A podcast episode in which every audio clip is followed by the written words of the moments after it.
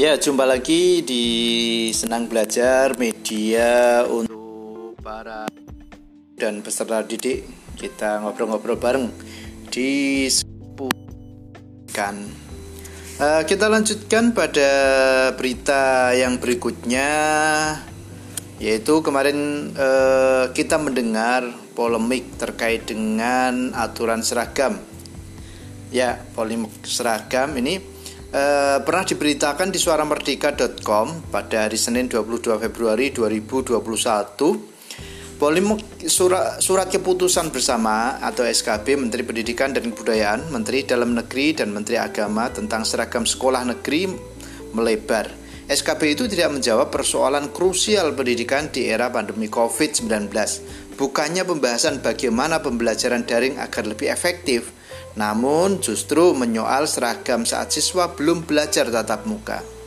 Sejumlah pihak menilai SKB yang diteken pada 3 Februari 2021 terkesan reaksioner atau kasus pemaksaan pemakaian jilbab terhadap siswi non-muslim di SMK Negeri 2 Padang, Sumatera Barat beberapa waktu lalu.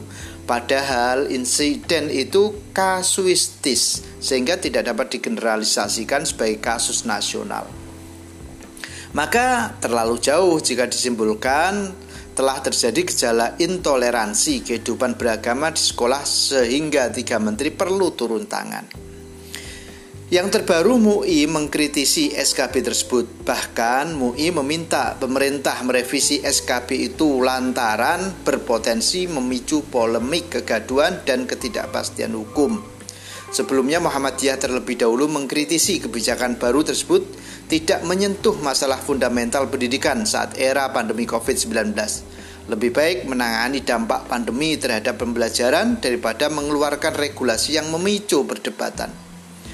Kalau dicermati sebelumnya, aturannya sudah baku untuk penggunaan seragam secara nasional. Hanya mungkin masing-masing daerah punya kebijakan menurut kearifan lokal. Menurut saya, ya sesuai aturan yang berlaku dan tidak boleh dipaksakan dalam arti sesuai kondisi yang ada. Kata Dr. S. Agung Nugroho MM, Kepala Sekolah SMP 21. Nah, itu ter terkait dengan polemik seragam sekolah ya. Eh, kita lihat nanti perkembangannya, tapi memang suatu hal yang eh, menjadi polemik di masyarakat dan upaya-upaya ini kita berikan penghargaan kepada semua pihak baik yang menetapkan dari tiga menteri SKB atau dari masukan-masukan dari masyarakat atau tokoh masyarakat atau bahkan dari dari unsur e, lembaga yang lain terkait dengan kebijakan ini supaya mendapatkan satu kebaikan yang bisa kita gunakan secara bersama-sama tidak menjadikan hal-hal yang uh, menjadi keruh di lingkungan kehidupan berbangsa dan bernegara. Lanjut kita mas uh, kita dengarkan lagi. Kita akan putarkan musik yang berikutnya. Oke, kita masuk pada musik Awas Jatuh Cinta. Oke, selamat mendengarkan. Punya niat yang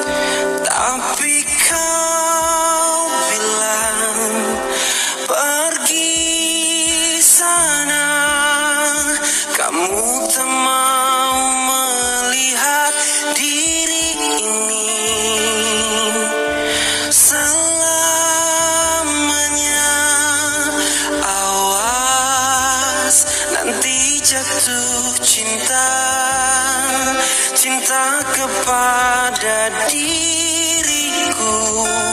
Jangan-jangan ku jodohmu Kamu terlalu membenci Membenci diriku ini. Awas nanti jatuh cinta padaku.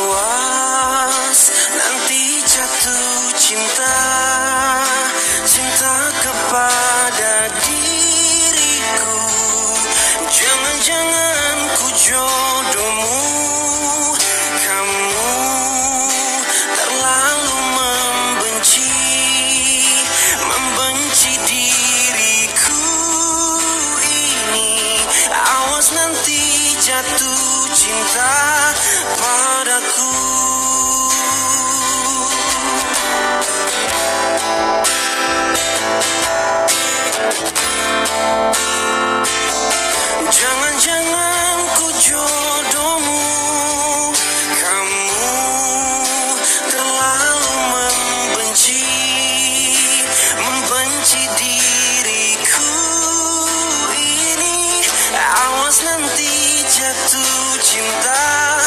Awas nanti jatuh cinta. Awas nanti jatuh cinta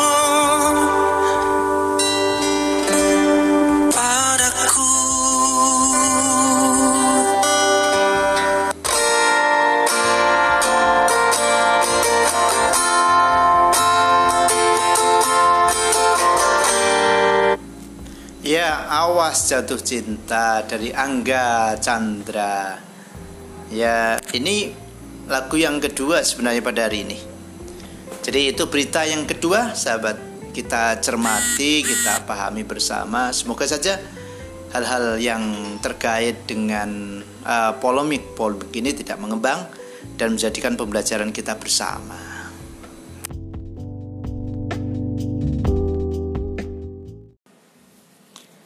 Ya, yang berikutnya ada info penting untuk Bapak Ibu atau adik-adik semuanya yang sekarang ini baru kelas 9 atau Bapak Ibu yang putra-putrinya sekarang ini kelas 9. Ini ada info yang sangat dibutuhkan bahwa MA Wajah Sembang Sri membuka lowongan membuka penerimaan peserta didik baru lowongan penerimaan peserta didik baru. Dan ini terbatas. Tidak apa namanya eh, tidak semuanya bisa diterima. Dibatasi hanya 80 peserta didik pertama yang akan diterima dengan syarat nanti memenuhi kualifikasi yang telah ditentukan. Dan eh, persyaratan khusus hampir sama dengan sekolah-sekolah yang lain harus memenuhi bahwa peserta didik atau calon peserta didik itu lulus dari SMP atau MTS silahkan untuk mendaftarkan. Dan tidak usah khawatir kalau sekarang ini belum bisa baca tulis Al-Quran tidak usah khawatir di aliyah nanti akan dibina dan dididik eh, di pondok atau secara eh, privat. Nanti oleh guru-guru yang mempunyai kualifikasi eh, sesuai dengan kebutuhan untuk meningkatkan skill keagamaan dan insya Allah Tidak hanya itu saja, nanti setelah adik-adik semuanya peserta didik calon peserta didik kelas 9 sudah bisa nanti tentunya dibekali dengan keterampilan-keterampilan life skill yang lain tentang pemrograman komputer, tentang skill-skill yang menonjol yang lainnya. Dan kita sampaikan informasi bahwa Madrasah Aliyah Wahida Simbang Sri mempunyai penonjolan selain agama, keagamaan tentunya mulai dari nol sampai nanti bisa menjalankan kewajiban yang eh, ditetapkan oleh Allah Subhanahu wa taala yang dicontohkan oleh Rasulullah Muhammad Shallallahu alaihi wasallam sehingga menjadi pribadi yang berakhlakul karimah tentunya yang bermanfaat yang menjadikan kebaikan dan kebanggaan orang tua, masyarakat, bahkan bisa bermanfaat untuk semuanya, bangsa dan negara pada umumnya dan masyarakat semuanya. Ini e, menjadikan pribadi yang mandiri, tangguh dan mempunyai keterampilan yang uh, mampu bertanding di dunia yang sekarang ini sudah berkembang yang begitu pesatnya ini dengan teknologi teknologi yang uh, apa namanya sudah perlu kita kita kuasai. Maka segera daftarkan diri Anda ada di semuanya ke kantor MA Wahidah Simbang Sri atau ke website MA Wahidah Simbang Sri. Ya, itu informasi khusus pada kesempatan hari ini. Ya lanjut lagi sahabat senang belajar. Pada kesempatan ini Ini pada sesi yang berikutnya ini Saya akan mengabarkan eh, Di luar dari pendidikan. Ini pada akhir-akhir ini eh, Kemarin di sekitar Jepara, Semarang, bahkan Jakarta eh, sempat beredar bahwa bencana banjir yang eh, menenggelamkan beberapa titik atau menggenangi beberapa titik di Jakarta sudah mulai surut. Tetapi pada kesempatan ini ada info info baru setelah peristiwa terjadi kemarin bahkan semalam sampai semalam itu hujan terus menerus uh, yang mengguyur di sekitar Semarang. Nah, ini berita dari Detik News uh, sempat tergenang banjir di kantor Gubernur Jawa Tengah, surut dalam satu setengah jam. Ini uh, saya bacakan infonya di Jakarta hujan deras yang mengguyur kota Semarang pada Selasa tanggal 22 Februari sore menyebabkan banjir di sejumlah titik termasuk komplek kantor Gubernur Jawa Tengah di Jalan Pahlawan Semarang. Banjir mengendangi gedung B dan halaman parkir belakang yang menyebabkan puluhan motor dan mobil yang berparkir yang terparkir ikut terendam. Namun kondisi tersebut hanya berlangsung satu setengah jam, yaitu mulai pukul 17.30 WIB eh, air sudah mulai surut dan pada pukul 18.00 eh, sudah tidak ada lagi genangan. Gubernur Jawa Tengah Ganjar Pranowo mengaku kaget setelah menerima laporan bahwa komplek kantornya terendam banjir. Sebab hal ini belum pernah terjadi. Bahkan ia mengatakan ketika Semarang dilanda hujan deras selama dua hari pada tanggal 6 sampai 7 Februari lalu, komplek kantor gubernur aman-aman saja. Agak aneh pada saat saya masih di Kudus dilapori kondisi kantor banjir itu aneh menurut saya karena di bagian parkir itu akhirnya agak bisa keluar. Airnya nggak bisa keluar. Itu impossible. Pasti ada yang tersumbat ujarnya dalam keterangan tertulis Rabu kemarin. Oleh Ganjar menjawab menjelaskan Setibanya di kantor sekitar pukul 20 WIB, banjir di kantornya sudah surut. Hanya tersisa genangan kecil di beberapa titik. Ia kemudian mengecek area parkir di belakang gedung B. Eh, yang sebelumnya area ini sempat ramai di media sosial karena terendam banjir setinggi lutut kaki orang dewasa. Diungkapnya, diungkapkannya sejumlah pegawai segera membersihkan gedung yang sempat termas eh, kemasukan air banjir. Ganjar pun langsung menuju ke area pembangunan dan bertanya kepada pengelola proyek.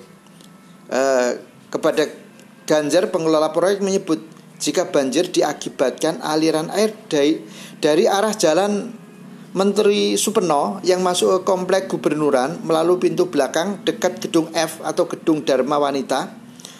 Lan, e, lebih lanjut ia meminta pengelolaan agar pengerjaan tanggul-tanggul di area eh, pagar proyek ditunda selama musim penghujan. Karena menurutnya tanggul kecil dari pagar pengerjaan proyek dari DPRD Jateng membuat air, aliran air jadi terhambat. Maka ketahuan pembangunan gedung DPRD ini karena ternyata antar antar bangunan ini sampai dengan pintu pagar di sana di mana yang di bawah itu biasanya dipakai untuk jalur parkir termasuk seandainya air lewat itu sebenarnya sudah miring. Jadi nyaris sebenarnya tidak mungkin ini banjir. Ternyata ternyata ada tanggul kecil di situ. Ada tanggul kecil yang menutup antara gedung ini sampai pagar sana. Jadi betul-betul air nggak punya kesempatan lewat tuturnya. Selanjutnya, Ganjar mengecek jalan Menteri Supeno dekat Masjid At-Taqwa yang juga diduga jadi sumber banjir di kantornya. Saat melihat gorong-gorong, ia langsung meminta dinas PU untuk segera mengeruk saluran air di belakang kantornya yang mengalami sedimentasi. Tadi saya minta untuk malam ini sampahnya dikeruk, sedimennya dikeruk. Saya khawatir nggak kelihatan itu yang masuk di sana di dalamnya tersumbat tahu tidak kalau itu sudah bisa dibolong terus kemudian bisa diambil sampahnya mudah-mudahan lebih lancar paparnya.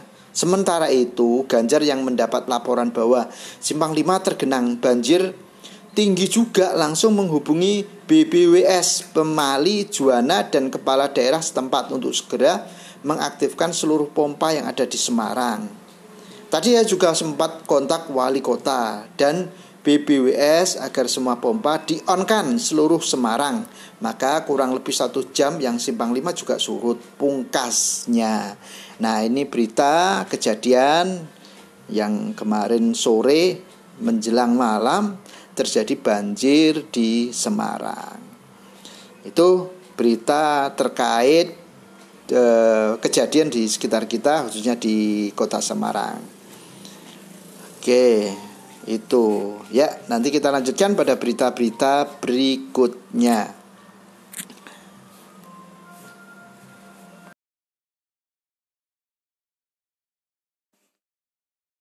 Assalamualaikum warahmatullahi wabarakatuh.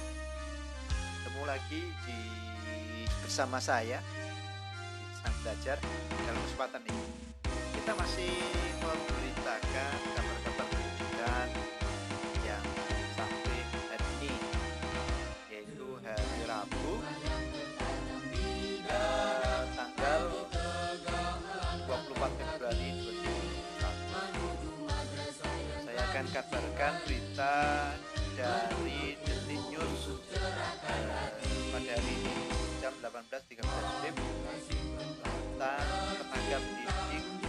belajar tatap muka segera terlaksana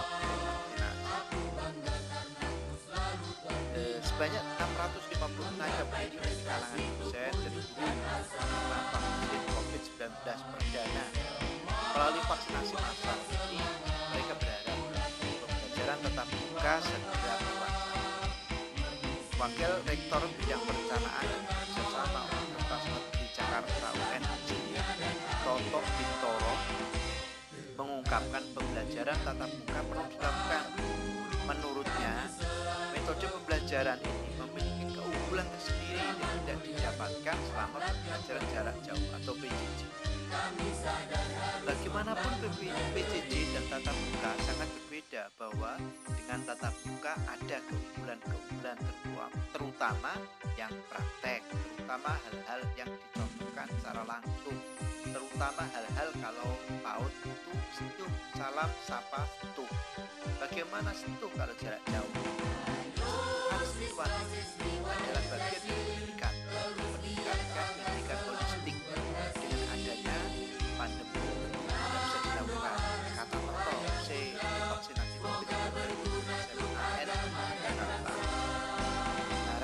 Jakarta Selatan pada hari Rabu 4 Februari 2021 Kemudian, Toto menyebut vaksinasi ini sebagai bentuk ikhtiar untuk memutus rantai penyebaran COVID-19. Ia berharap pembelajaran tatap muka bisa segera terpenuhi setelah vaksin. Dengan vaksin ini, semoga pandemi segera berakhir, semua bisa kembali seperti sedia kala. Walaupun pembelajaran itu bisa di mix antara pembelajaran tatap muka dan pembelajaran jarak jauh ucapnya. Senada dengan Toto, Kepala SLBN 11 Tebet, Trianti Murjoko, berharap pembelajaran tatap muka bisa dilaksanakan pada Juli 2021. Saat ini, sebut Murjoko, para guru di sekolahnya merindukan mengajar siswanya secara langsung. Ia sangat rindu ingin segera KBM tatap muka jalan. Tapi dengan syarat semua sudah terlindungi dan protokol kesehatan tetap dijalankan, ungkap Murjoko. Totok mengakui ada tantangan tersendiri selama mengajar anak berkebutuhan khusus atau ABK di masa PJJ ini. Sebab beberapa anak belum bisa menggunakan gawe secara mandiri. Namun, apa pun kondisinya, ia memastikan pembelajaran tetap terlaksana dengan baik.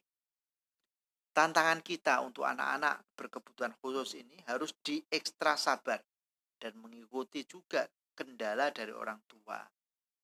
Kendala dari orang tua mungkin hari ini dia nggak punya kuota, ponsel juga ganti-gantian.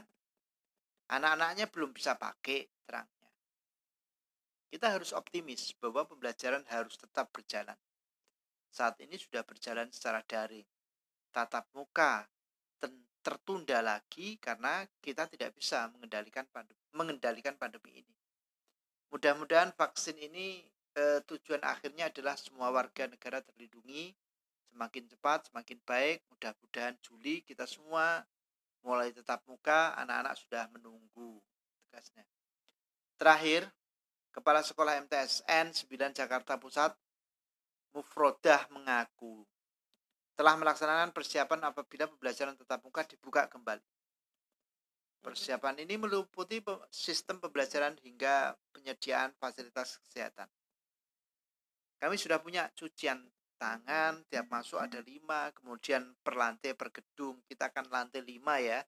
Setiap lantai ada tujuh, lantai tiga juga ada. Kemudian hand sanitizer kami sudah siapkan itu jelasnya. Namun ia memaklumi apabila pemerintah masih menimbang-nimbang untuk membuka pembelajaran tatap muka yang jelas sebut mufrodah kesehatan tadi tetap yang utama.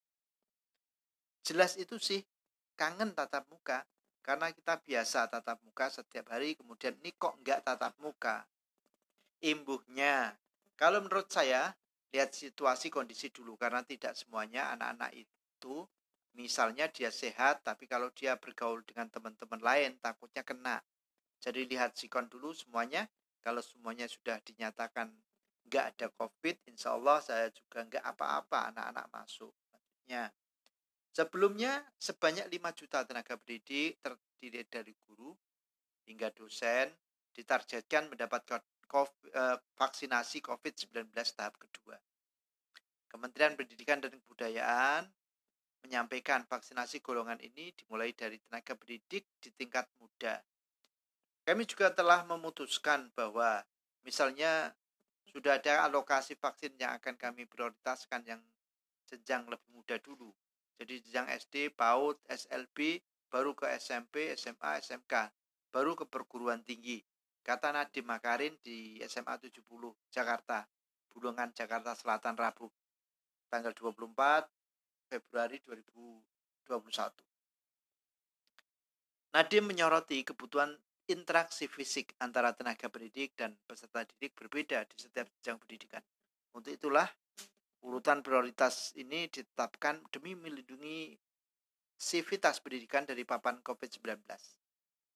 Nadiem menargetkan vaksinasi bagi 5 juta tenaga pendidik ini rampung pada Juli 2021. Jadi kegiatan belajar mengajar atau KBM tatap muka bisa dilaksanakan saat tahun ajaran baru Juli 2021. Nah, itu e, berita terbaru terkait dengan pendidikan yang di mana kita ketahui tenaga pendidikan ini tahap pertama sudah mendapatkan vaksinasi tinggal kita tunggu ada 650 tenaga pendidik yang dapat e, vaksinasi kita tunggu tahap yang berikutnya semoga saja nanti segera kita uh, siap menghadapi eh, apa namanya pembelajaran tatap muka dengan eh, menggunakan protokol kesehatan tetap itu supaya tetap sehat. Oke, itu berita yang berikutnya kita akan bacakan lagi berita-berita yang lainnya. Ya.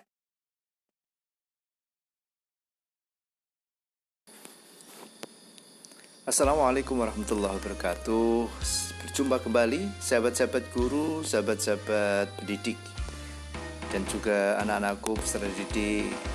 Eh, dalam kesempatan ini kita ketemu untuk mengabarkan berita-berita pendidikan yang di media sosial maupun media elektronik yang bisa kami laporkan pada hari Kamis Kamis 25 Februari tahun 2021 Oke kita saya akan kabarkan berita di Detik News ini uh, ada berita bagus untuk pendidikan terkait dengan jadwal belajar dari rumah TVRI Kamis 25 Februari 2021 untuk SD dan PAUD.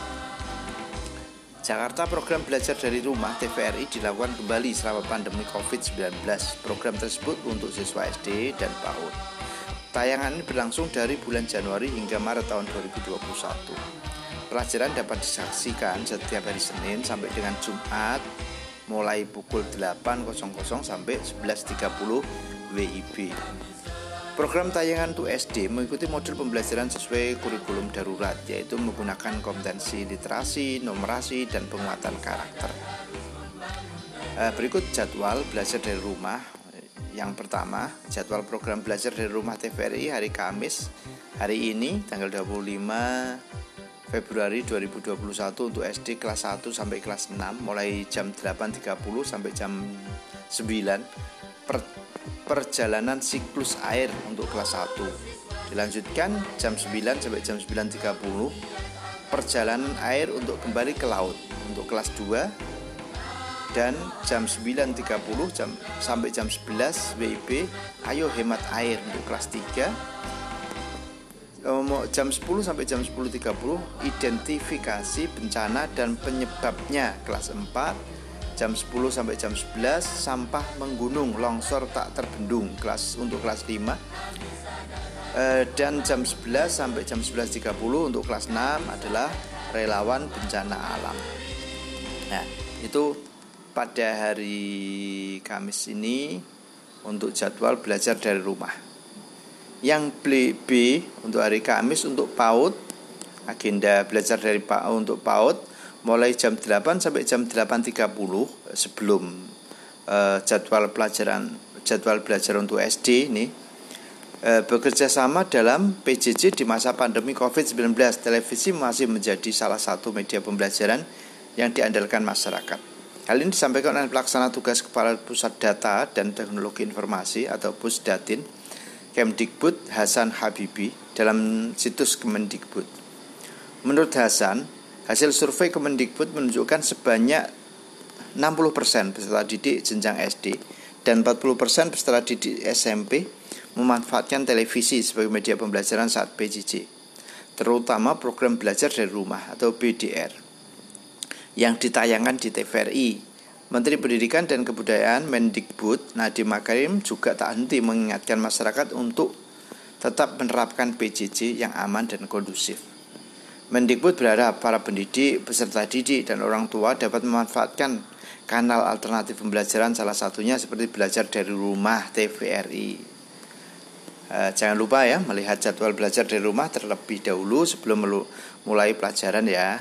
Ya ini informasi e, terkait dengan jadwal belajar yang difasilitasi oleh pemerintah di TVRI. Ya tetap semangat belajar dan jangan jadikan covid atau ko apa namanya e, wabah covid ini menjadi halangan kita untuk e, tetap belajar halangan menjadi untuk tidak belajar maksudnya untuk tetap belajar. Oke kita lanjutkan pada berita-berita berikutnya. Setelah ini ya ya